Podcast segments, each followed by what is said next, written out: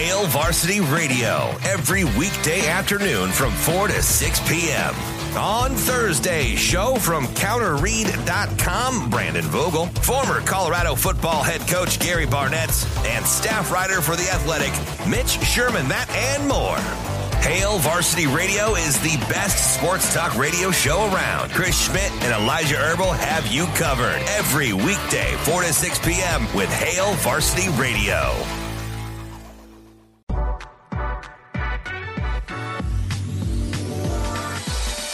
Today's episode of the Nick Bahe Podcast is brought to you by Pella Windows and Doors. You know, Pella, they're day one, man. They're they're they're day one homies for the Nick Bahe Podcast. They've been with me from day one, and you know, not only is Pella a great company, they got great people there. I went to school with my guy Vince, just a great dude. They're the kind of people you want to do business with. And if you've pushed off a project with some windows or some doors, something like that, now is the time to turn that project into a reality because we all know a new set of windows, a new door can do a lot of things for you, can change the look, the vibe, the feeling of your home. It can add value to your home. Plus, it can make your home more energy efficient. Pella checks all those boxes and then some. Pella can provide window and door solutions to any home. And again, working with the people at Pella, second to none. So hit them up online, PellaOmaha.com. That's PellaOmaha.com. And the Nick Bahe podcast is powered by Runza. Runza has an app, and you need to download that app because as a father of two little kids, anything that can increase speed and efficiency when it comes to eating, I'm all for it. And the app does that. I can order food on the app, pop into the restaurant. It's ready for me. It's hot. I'm in. I'm out. I'm now like a finalist for Dad of the Year, or something like that. And it's in large part due to the Runza app. And ordering is a breeze on the app. You can customize your order. You can get all your favorites just the way you want them. Plus, you can earn points for rewards in the app. You can score free food from Runza in the app.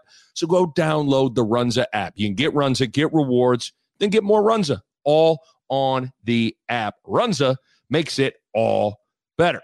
All right, here we go. Uh, got a new pod for you here. A little Take-Apalooza Part 3. Now, if you don't remember, I did two of these in the summer, and I really enjoyed them. It's a pretty stupid, simple concept where I just kind of hammer through topics and takes in kind of a pseudo quick, rapid fire manner. And I touch on everything from Nebraska football, Nebraska basketball, Creighton basketball, some college football, uh, a, a, bunch of different things, hammering through this stuff. Uh, I got about, I just counted, I got about 20 takes. So, without further ado, let's do this thing. A little Thanksgiving edition, little holiday weekend for you as you're driving around doing whatever you do uh, to celebrate some time with your family.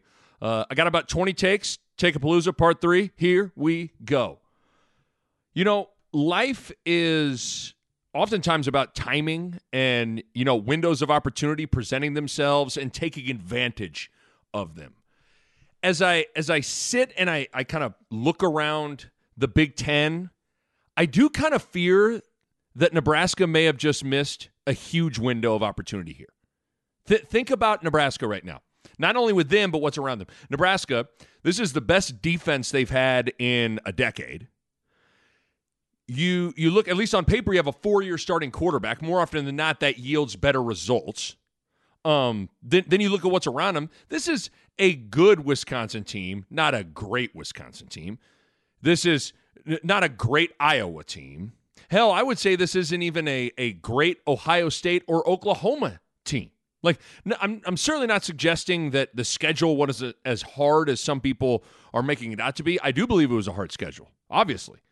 I'm not saying any of those games were easy, but this wasn't, you know, Justin Fields and Chase Young for Ohio State trotting out there. Th- this wasn't Baker Mayfield and Kyler Murray for Oklahoma trotting out there. This wasn't Jonathan Taylor for Wisconsin out there. This wasn't Russell Wilson quarterbacking for Wisconsin out there. This wasn't, you know, an Iowa team that has you know, had two first round tight ends, a, a menacing pass rushing defense. You know, like eh, they're, they're, all those teams are good, but they're not the vintage great teams. Gosh, it just feels like with the way the defense was and what's around Nebraska, maybe missed a little bit of an opportunity because the window felt like it was open here. It is, th- speaking of Nebraska football, This is maybe the first Nebraska football season in my lifetime that I can't legit pick a turning point because there's so many of them.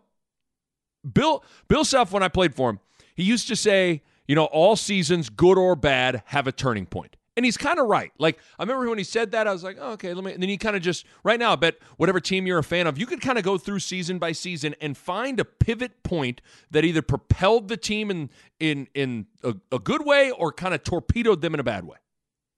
If you look at this season for Nebraska football, they had so many bad breaking turning points, it's impossible to choose one. Like, I just quickly wrote down here are the nominees for potential turning points Cam Taylor Britt's safety in the first game of the season. I'm dead serious on that one. Sometimes I'm not so sure that didn't just set the tone for the entire year, in particular on special teams.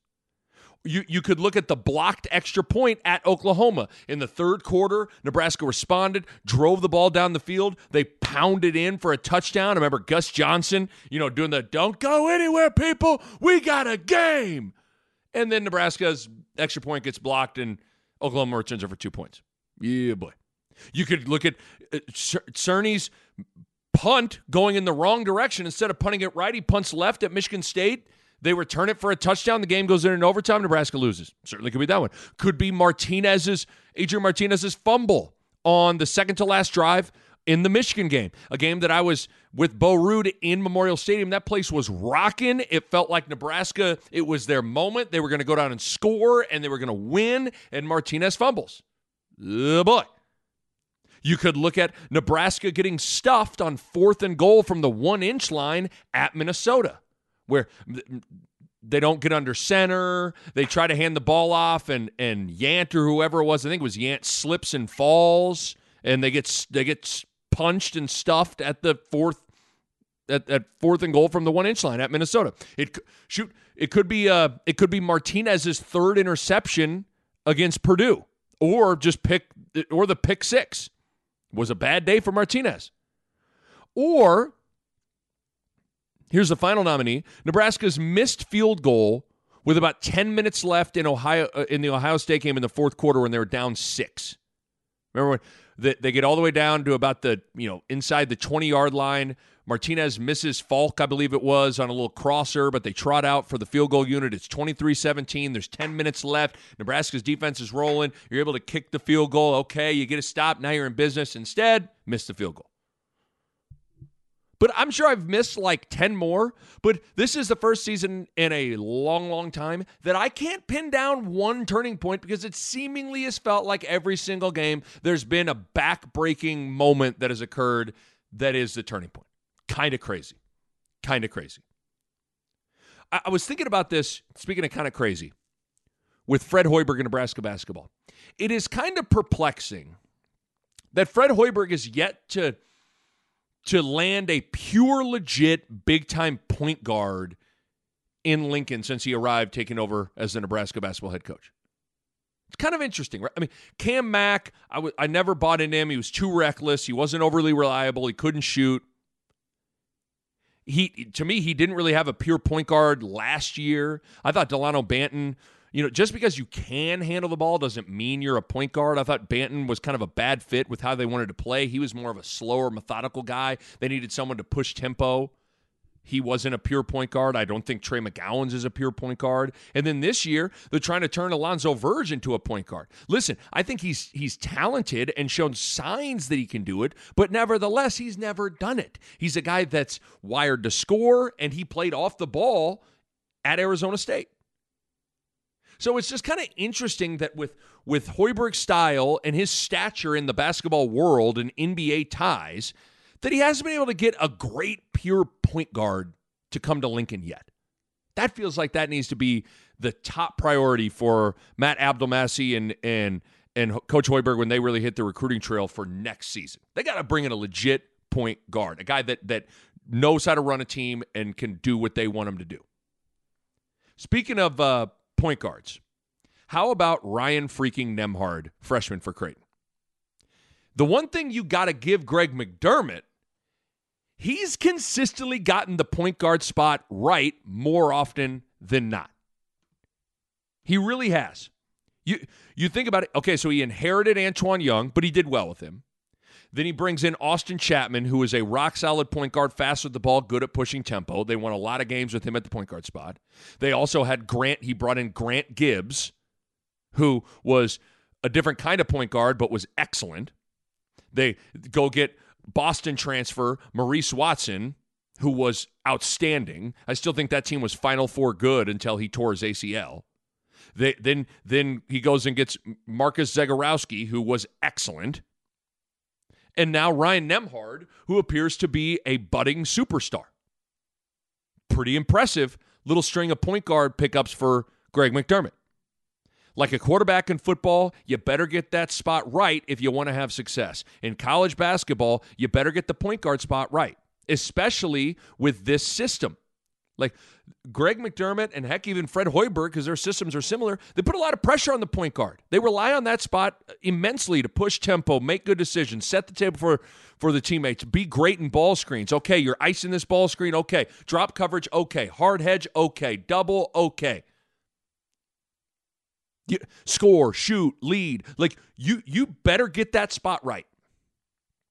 I mean, behind you just just go through it. Behind almost every team that's in the Elite Eight, the Final Four, or cuts down nets in March, you find a pretty fucking good point guard. Behind every conference championship winning team, you find a pretty good point guard. You better get that spot right. And, you know, it's pretty amazing. I, I just, I can't believe Greg McDermott has reloaded not once, but twice since Maurice Watson with Zegarowski, who I believe is the greatest point guard ever at Creighton, in my opinion. I think it's him and, and Ryan Sears, but I, I, will give Zegarowski the nod. And then now with Ryan Nembhard, who, let's be honest, is better than all the freshman point guards ever at Creighton so far. Just, I, I realize we're not even a month into this thing, but man, is he off to a good start. He's been awesome, and he is perfect for how Creighton wants to play. Here are his numbers so far 14 points per game, five assists per game, three rebounds per game, shoots 55% from the floor, and 52% from three. Six feet tall, shoots 55% from the floor. He's been in double figures every game. He's already had 10 assists in a game, his first game of his career. He led Nebraska on, he led his team on the road at Nebraska in a hostile environment, rivalry game to a win. And he just hit a game winner at the buzzer to beat Southern Illinois, a game that that Creighton needed to win. That'd have been a tough loss. You you go to you go to the Virgin Islands and you go one and two. That's that, that'd have been frustrating. They needed to win that game, and they did. Pretty pretty good start to the season for Ryan Nembhard. I said it in a tweet after the Nebraska game. What do you get when you mix elite talent with the perfect system fit? You get Ryan Nembhard. Amazing. The one thing also with Creighton, I'll say, the one thing I'll give Creighton so far this year is they are finding a way to win, which is a great quality to possess. Quite frankly, it's a, it's it's a quality that is eluding Nebraska football, right? I mean, we've we know the one score game issues under under Scott Frost. And I know football and basketball are different, but nevertheless, the the quality that permeates throughout a, a program or a team in just finding a way to win is a real one, regardless of the sport. You know, more often than not, I walk away from Nebraska football games saying, How did they lose that game? How? And so far, Creighton, with a brand new team, you've kind of walked away going, Man, they were, they, not sure how they won that game, or man, they were close, they were, they did a good job finding a way to win that game. They found a way to win. I mean, you think about it. They were down double figures in the first game, one. Second game, they go one for 19 from three. They just had a terrible offensive night, one. They gave up a 19 point lead on the road at Nebraska in front of a hostile crowd. Didn't flinch, didn't blink, rallied, won comfortably.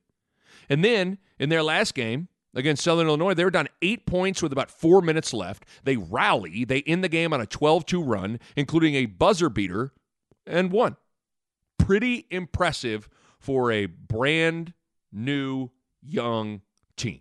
Again, Creighton returns 18% of its minutes. That's the third fewest in the country, most among power conference teams. They're fewest among power conference teams, however you want to phrase that.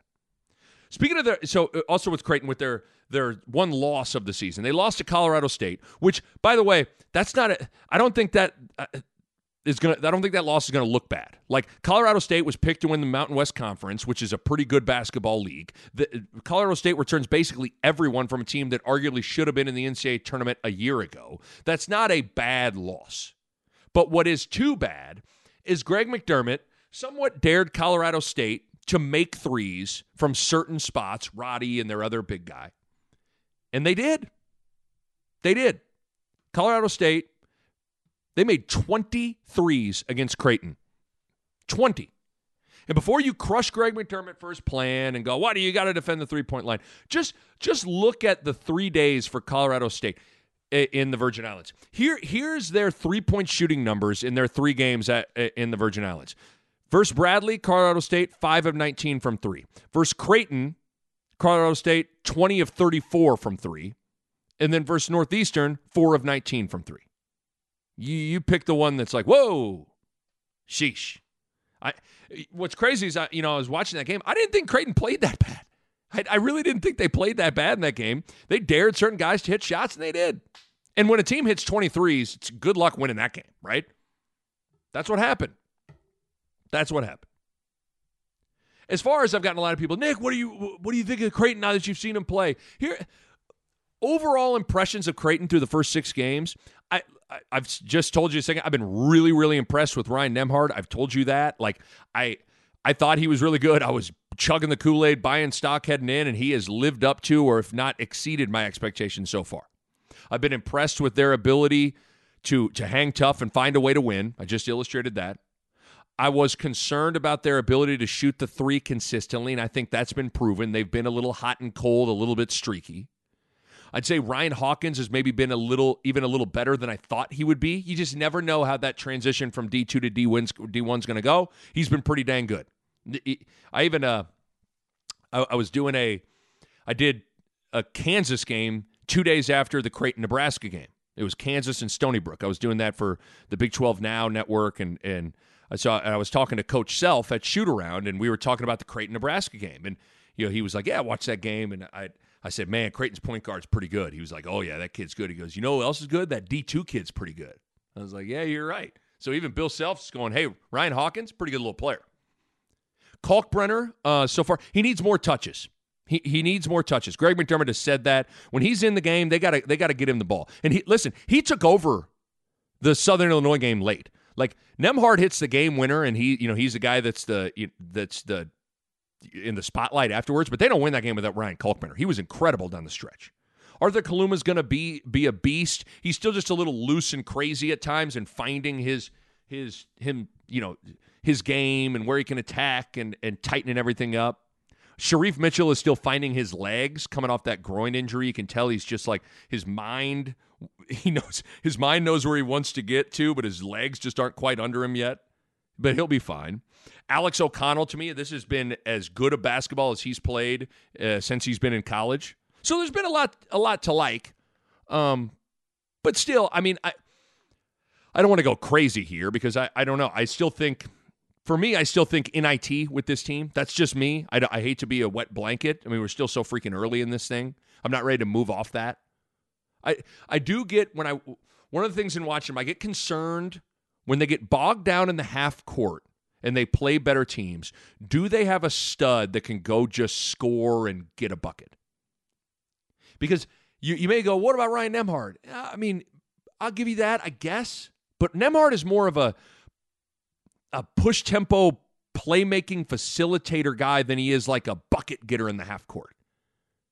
Like I, I thought there have been numerous times this season already where Creighton just didn't have a stud they could just throw the ball to and he goes and scores and makes a play, gets fouled or whatever, right? Like Doug McDermott, Marcus Foster, uh, Khyri Thomas, Maurice Watson, Ty-Shon Alexander, Marcus Zegarowski, even Damien Jefferson last year.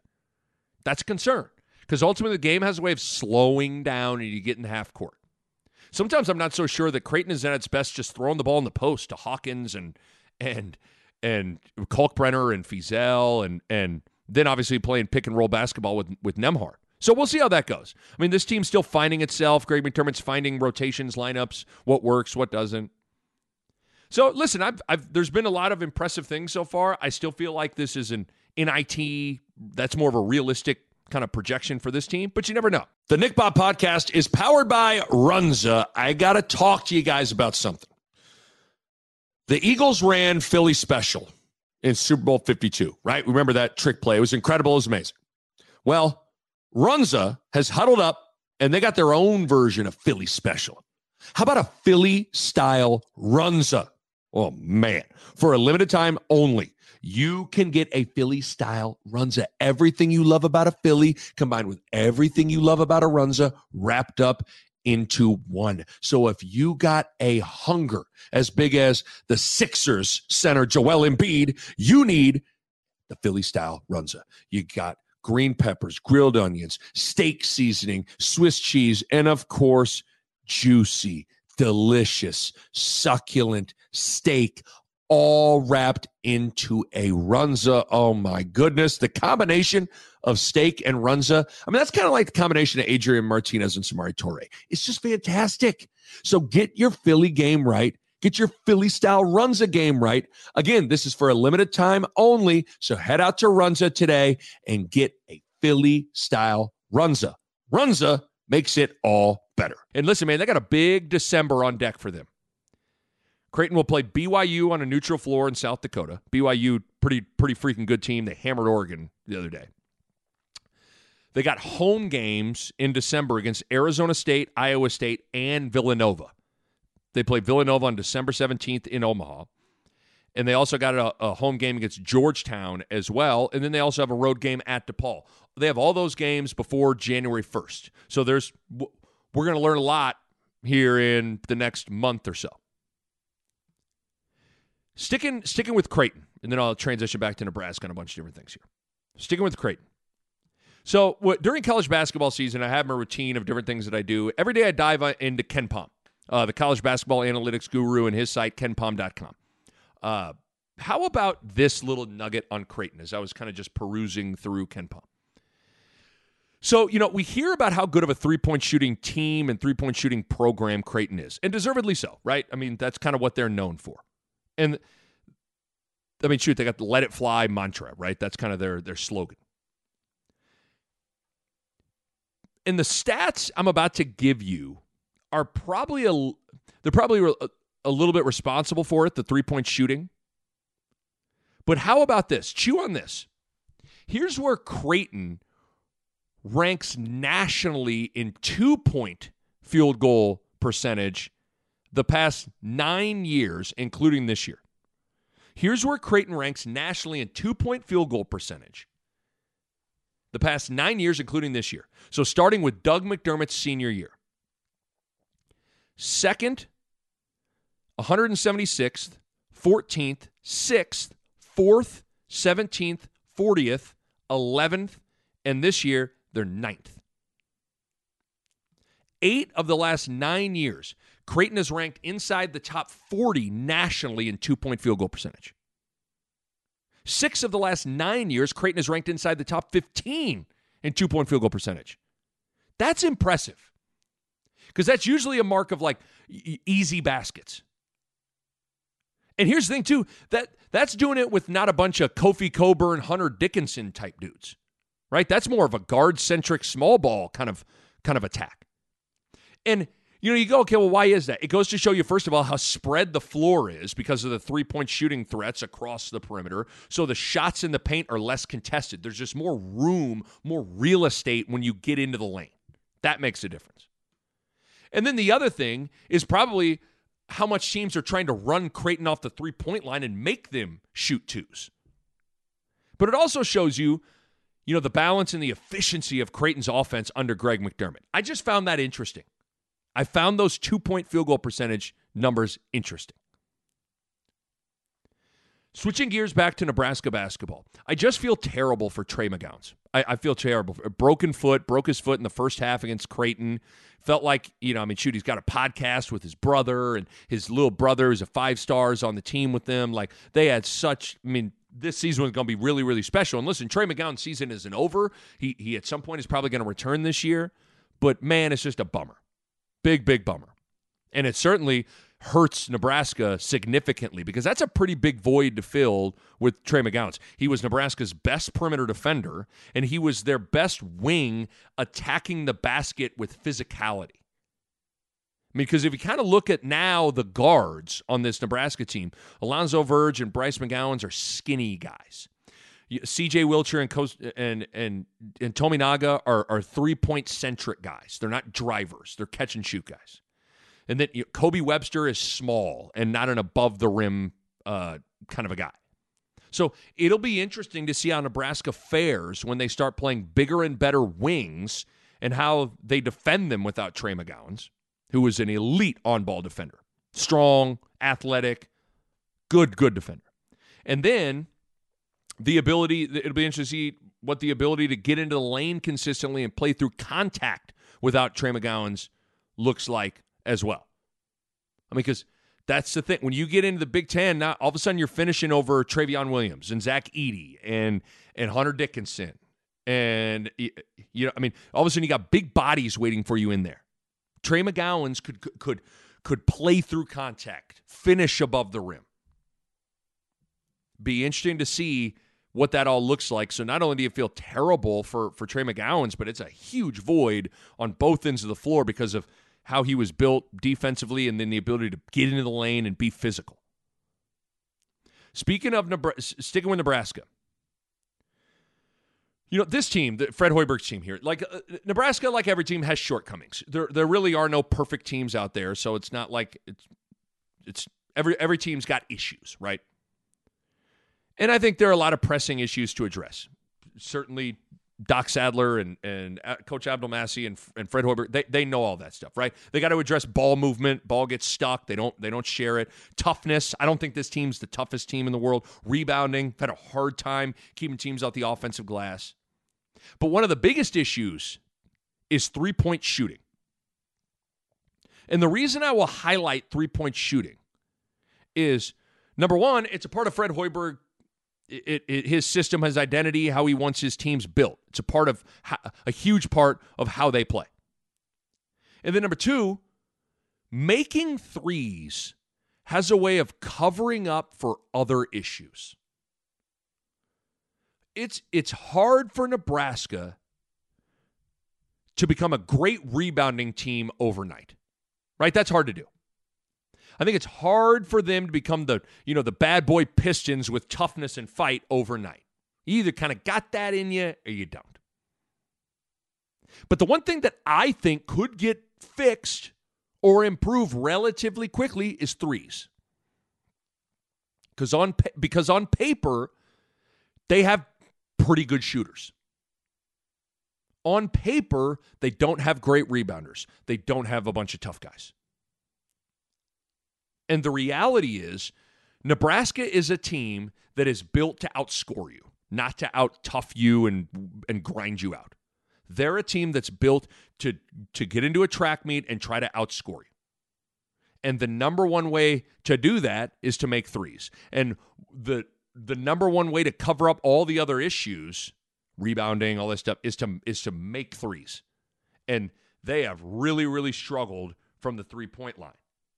You look at their three point numbers through six games this season, Nebraska's 37 of 139 from three as a team. That's 26.6% from three. That ranks 307th in the country. At some point, guys got to make shots. At some point, guys got to do what they were brought here and recruited to do Lat Mayen, Tominaga, Bryce McGowens, Keon Edwards, Breidenbach. At some point, those guys got to make their open threes. Sure. Could ball could better ball movement lead to maybe better threes? Yeah, I, I absolutely. But at the same time, guys are missing open threes. Guys are getting some decent looks, and they're missing them. If the, if those three point numbers don't change, Nebraska's going to have an uphill battle because they're just flawed in a lot of other areas and you know, we we speaking of uh, you know, we talk about Creighton's next month and how there's a lot coming down the pike. Same thing with Nebraska too. We are going to find out a hell of a lot about Nebraska here in the month of December. Starting December 1st, here is Nebraska's schedule. At NC State, at Indiana, Michigan at home, Auburn on a neutral floor, and Kansas State at home. Wow. That's that's quite the five game stretch. NC State, Indiana, Michigan, Auburn, Kansas State. Whew. I'll have that Kansas State game, by the way, so I'll be on the call for that one. But man, that is going to be tough. Going to find out quite a bit about Fred Hoiberg's squad.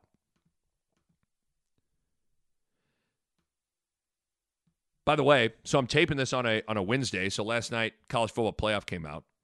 Cincinnati might make the college football playoff. It, it, I never thought I'd see the day that a group of five team makes the playoff. It's not a done deal yet, and we got to. Even though it's you know it's almost it's Thanksgiving weekend here, and we're getting close to you know conference championships and all that stuff, and those things getting set in stone. Feels like Cincinnati's in a in in a pretty good spot. But I never thought I'd see the day. I never thought I'd see the day, and I st- that certainly I still think the playoff needs to expand. But man, I would be I would I would be I'm someone that is rooting for Cincinnati to make the playoff. Hammering through Take-Apalooza here. So far, you know, NIL, name, image, and likeness, hasn't been as big of a deal as a lot of people thought it would be so far.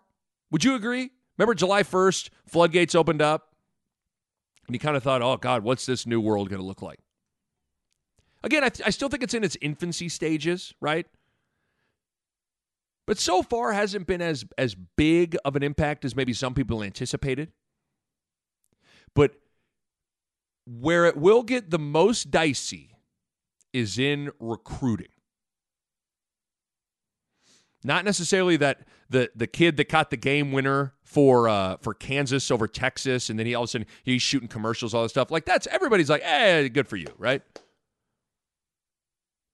But I think where this thing gets really dicey and really interesting is in recruiting. So stay tuned for that because this will be the first college football signing period in a couple of weeks with NIL in full swing. And and then on top of that, this will be the first full college basketball recruiting cycle with it in full swing. That's what I'll have my eyes on. That's where I think this thing could get really, really, really interesting. Speaking of NIL, I had a conversation with someone, gosh, about a month ago, maybe, that was interesting. And and the person I was talking to, this person suggested that Nebraska should go to its top donors and find a way to pool together 500,000 to a million bucks and make sure that Nebraska's top players currently on its roster stay in Lincoln for one more year and not go to the NFL or not transfer and play for Frost next year. So I think, you know, guys like Cam Taylor Britt, Damion Daniels, at the time this person suggested Adrian Martinez. I mean, that's certainly an interesting topic there. And then obviously also a guy like Austin Allen who just announced that he is leaving, so that looks like that ship has sailed. But it's it's first of all, pretty amazing to listen to that and kind of go, yeah, you know, like what a time to be alive when you sit there and hear that and you're you're like, yeah, you're right, you're right. I mean, it's kind of amazing. But maybe, you know what? Maybe Nebraska needs to do the same thing, but instead pull together a bunch of money and go get the best quarterback you can in the transfer portal. And while you're there, take a couple extra bucks and go get the best field goal kicker as well. Sheesh. 50 grand's got to get you a field goal kicker that like can make an extra point, right? like you ever do that where you walk up like walk up some something maybe you're at like a carnival and it's like tickets like, hey, what can 50 tickets get me? You're like, well, you can get that, that, that. Like maybe in the transfer portal, like, what can $50,000 get me? Can it get me a kicker? Please, for the love of God, make an extra point. Please. What a time to be alive, you know? Hey, let's get irresponsible here. Here are my way college basketball season is only two weeks old, but here's my way too early Final Four predictions. Let's just get crazy. Way too early Final Four predictions. Uh, Gonzaga, obviously. Holy crap. You know, it's funny. I put UCLA number one in my preseason rankings because I just felt like I was all in on Drew Timme. I was all in on Chet Holmgren. But I felt like, okay, they lost Jalen Suggs. They lost Joel Ayayi. They lost Corey Kispert. I'm like, that's a lot to lose in your backcourt. I wanted those those guards and and and you know that that that that backcourt needs to prove it. Well, they've kind of proven it. They they dominated Texas and then they kicked UCLA's ass. Gonzaga's legit. I mean, Drew Timme, it's just it's crazy. And then Chet Holmgren's incredible incredible too.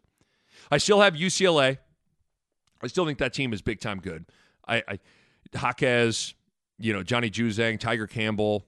I mean, that team's legit. They're they're one of the two, three best teams in the country. I'll put Purdue in there. I mean, the, Ivey, Zach Edey, Trevion Williams, team's legit.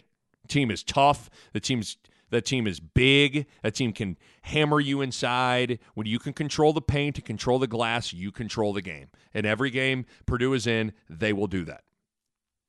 And then at that, my fourth Final Four selection for my way too early Final Four picks, I'm going to put Duke in there because Paolo Banchero is the real deal. And you watch Duke, they they they pass the eye test. And I was talking to some of Kansas's assistant coaches when I was, you know, they they had gone to Madison Square Garden where they played Kansas played Michigan State and then Duke played Kentucky afterwards, and they hung out and watched a little of that game, and they were like, "Man, Duke looks different."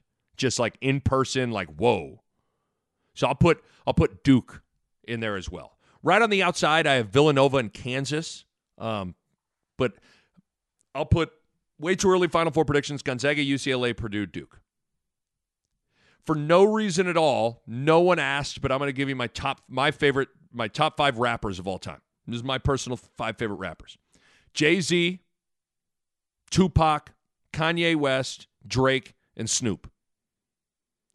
Jay Z, I mean, come on, Hove, give me a break.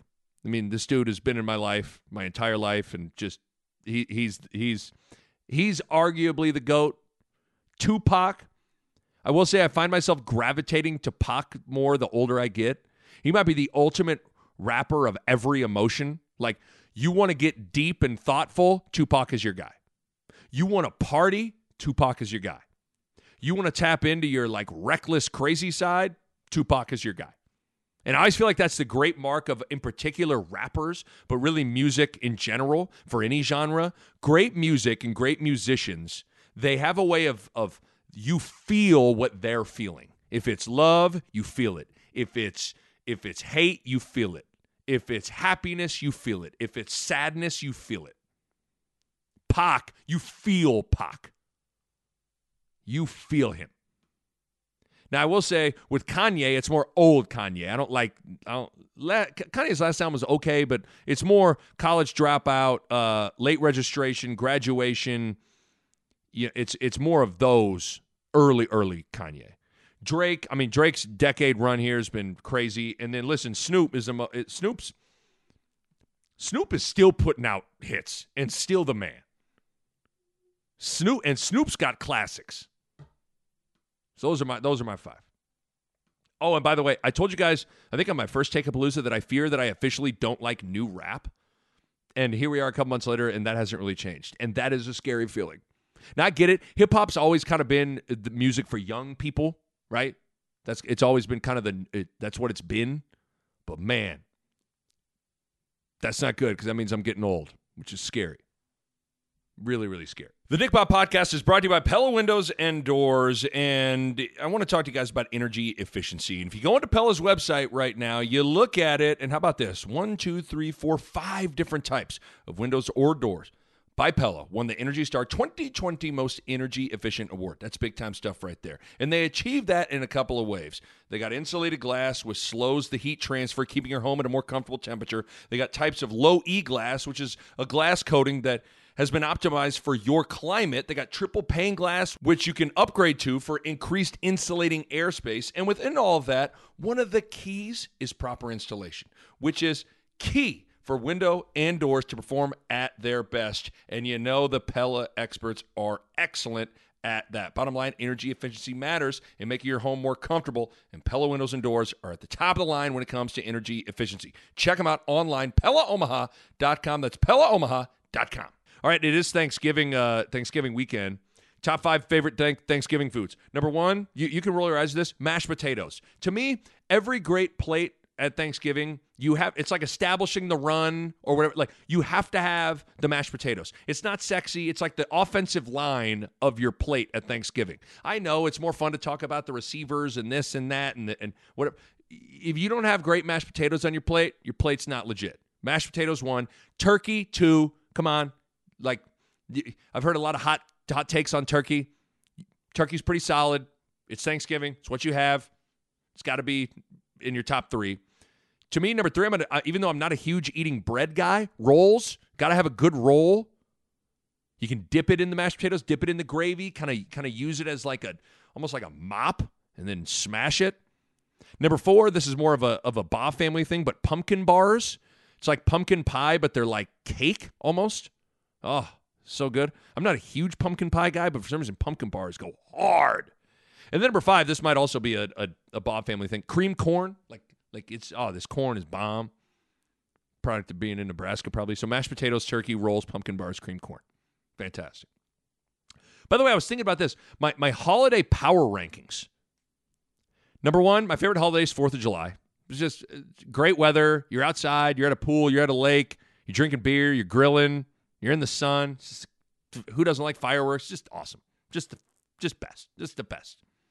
Number two, Thanksgiving. I do really enjoy Thanksgiving. Who doesn't like hanging out with their family and overeating and then watching football and just, yeah, it's great. Number three, Christmas. Number four, Halloween, and number five, New Year's Eve slash New Year's Day. I'm one of those guys that's kind of a sucker for like I don't really. I've gotten too old to party and stay up, like and go bananas on New Year's Eve. But I kind of like the idea of like I'm kind of I'm kind of lame and dorky and like I like the idea of like New Year. All right, here we go. Let's. Re- I like to reflect a lot. And I like to think about what I want out of the next year. So like it suits well for me. But I will say this, and parents will feel me. It's amazing how much kids alter. At least for me, have altered how I view certain holidays. Like Christmas, I used to be kind of like a little bit of a Scrooge on Christmas, wasn't a huge Christmas guy. Christmas is like quickly ascending to potentially being number one in my book because of kids. Like kids, Christmas time is just the freaking best. Like it is the best. Having kids and, and around Christmas time, it's the best. And same thing with Halloween. Halloween is way more fun with kids. It is they just watching them dress up, dressing them up, laughing at their costumes, they the excitement they have going trick or treating, get eating the they get to eat the kid. It's just it's so much fun. So I'm not so sure as as my kids get older and as I you know settle into being more of a parent that I'm not so Christmas, I'm not so sure Christmas and Halloween won't end up being number one and number two for me. Because man, having kids just changes your worldview and certainly changes the way I view holidays, man. Also, kind of the last take here. This has been fun because I tweeted this out and I've got a handful of people tweeting at me, uh, uh, emailing me. So I tweeted out that yes, I've I've lost almost thirty pounds, and on about uh, it was it was really about the Fourth of July, uh, and that I, that I felt like I kind of like I hit rock bottom, like I'm sure everybody out there is going through it in some way, shape, or form with you know uh, their body image and and and feeling overweight or whatever.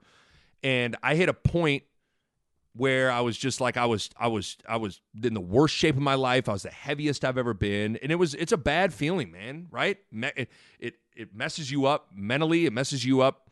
You don't feel good physically. I got to the point where, and this is probably TMI, but I got to the point where like any like we'd be with the kids and take pictures and like my wife would show me a picture and I like wouldn't want to look at because I didn't want to look at the picture of myself. I was like, I'm such I don't even want to look at that person, right? It's how bad it, it got bad, right? I'm sure all you guys probably go through. We all go through it. We act like we don't care, but we all care. Um, but yeah, so I've, I've lost 30 pounds. First of all, I d- I don't want to turn on the mic and act like, no, I don't want to come off like I have all the answers and that I'm like, although, I mean, listen, it's fucking hard, man. The shit is hard. The older you get, it, it just get, the harder it gets just to keep weight off and to stay on it, man, it's hard. Like, you know, in the range, like I wish, I wish, why can't everything be as easy as it is to just put on weight? Like just putting on weight's just, it's easy, man but it's hard. So I certainly don't want to like come on. I, I don't like when people lose weight and they talk down to people or they act like I well this is what you I don't. I mean, listen, man, I'm it's hard. But for me, I don't know if you got and may, listen, maybe the way I'm talking to you guys, someone out there will it'll, it'll click for them. Like, but that that also sounded super like hoity-toity and like pretentious. I'm not meaning for this to be like this, but like I, I know for me, like all of for for a month or two, I was I was just in this mode where I was searching for like a a gimmick with a diet or a lose weight quick thing, right? Like how can I do this without having to really change and really grind and really go through hard stuff? Like how can I do this? And that's why I was, oh, drink this protein shake, lose 25 pounds. Uh, don't eat during this period of time and you'll look like Channing Tatum in Magic Man. Okay. Like, so for me, what here's what helped me, and maybe this will help you guys. I, I started, I, I stumbled on to Noom on Facebook. It was a Facebook ad and Noom. I was like, okay, you know, I mean, I was like, at this point, I was trying everything, man. I ordered different proteins, different stuff. I was trying everything. Uh, but Noom helped me and worked for me. And, the thing I like about Noom is it's not like it's not a BS thing. Like there are no gimmicks. Like let me tell you, like, hey, you lost weight. What'd you do? I'm like, listen, it's all about eating right and discipline. It's, I know that's not what people want to hear, but that's what it is. And Noom, you know, they, they it's an it's kind of rethinking the way you you view food. It it teaches you about food. Um, you know, they kind of categorize food into three different categories green yellow and red. Green you like you need to eat mostly green foods not necessarily green meaning salad but like green like that's how they just how they categorize them yellow you know eat moderate portions and red try to steer clear. And you know you can add like you can type in or scan different things like well is it what is it? Like i'll be at the grocery store i'm like oh I, I, okay i maybe want to get this i'll scan it like that's a red food all right i'm not going to eat that. Like stuff like that. It talks about the importance of weighing yourself every day. Uh, and and so Noom helped me. And then the other thing that helped me was biking. When when the weather was nice, I would go on a you know eight to ten mile bike ride almost every day, five of the seven days a week. And now I just I just bought a Peloton because I knew the weather was changing. I knew I had to stay on it, and it's helped me. Pelotons are awesome, man. Pelotons are great. It's a great workout. It's, you know, you can do a 20 minute workout, 30 minute workout, 45 minute workout, 60 minute work, like whatever time you got, hop on that thing, bust it, call it good. So, eh, listen, man, I get it, man. If everybody's going through it, it's tough out there. But if uh, it worked, that's what helped me. Noom helped me, and uh, and and biking helped me as well. But yeah, I, I, I set a goal to to get down to 185, which was what I weighed my senior year playing basketball at Creighton, and the other day my, my the scale said 185 so it, it, it felt amazing but it's just you know it's discipline it's eating right it's all it is dude. That's that's all it is. So there you go. Uh, it is thanksgiving and i am thankful for all of you. Seriously man without you know not to be cheesy and corny like without you guys man i couldn't do what i do. So i, I sincerely i hope this comes through to you guys i sincerely appreciate all of you guys that support this podcast, that listen to this podcast, that download this podcast, that subscribe to this podcast, that interact with this podcast, that tell a friend about this podcast. I, I, I cannot thank you enough. So this Thanksgiving, I am straight up thankful to you guys. Hope you guys have a good Thanksgiving. Be safe out there. We'll catch you next time in the Nick Bahe Podcast. A Hurrdat Media Production. Hail Varsity Radio every weekday afternoon from 4 to 6 p.m. On Thursday, show from counterread.com, Brandon Vogel, former Colorado football head coach Gary Barnett, and staff writer for The Athletic, Mitch Sherman, that and more. Hail Varsity Radio is the best sports talk radio show around. Chris Schmidt and Elijah Herbal have you covered every weekday, 4 to 6 p.m. with Hail Varsity Radio.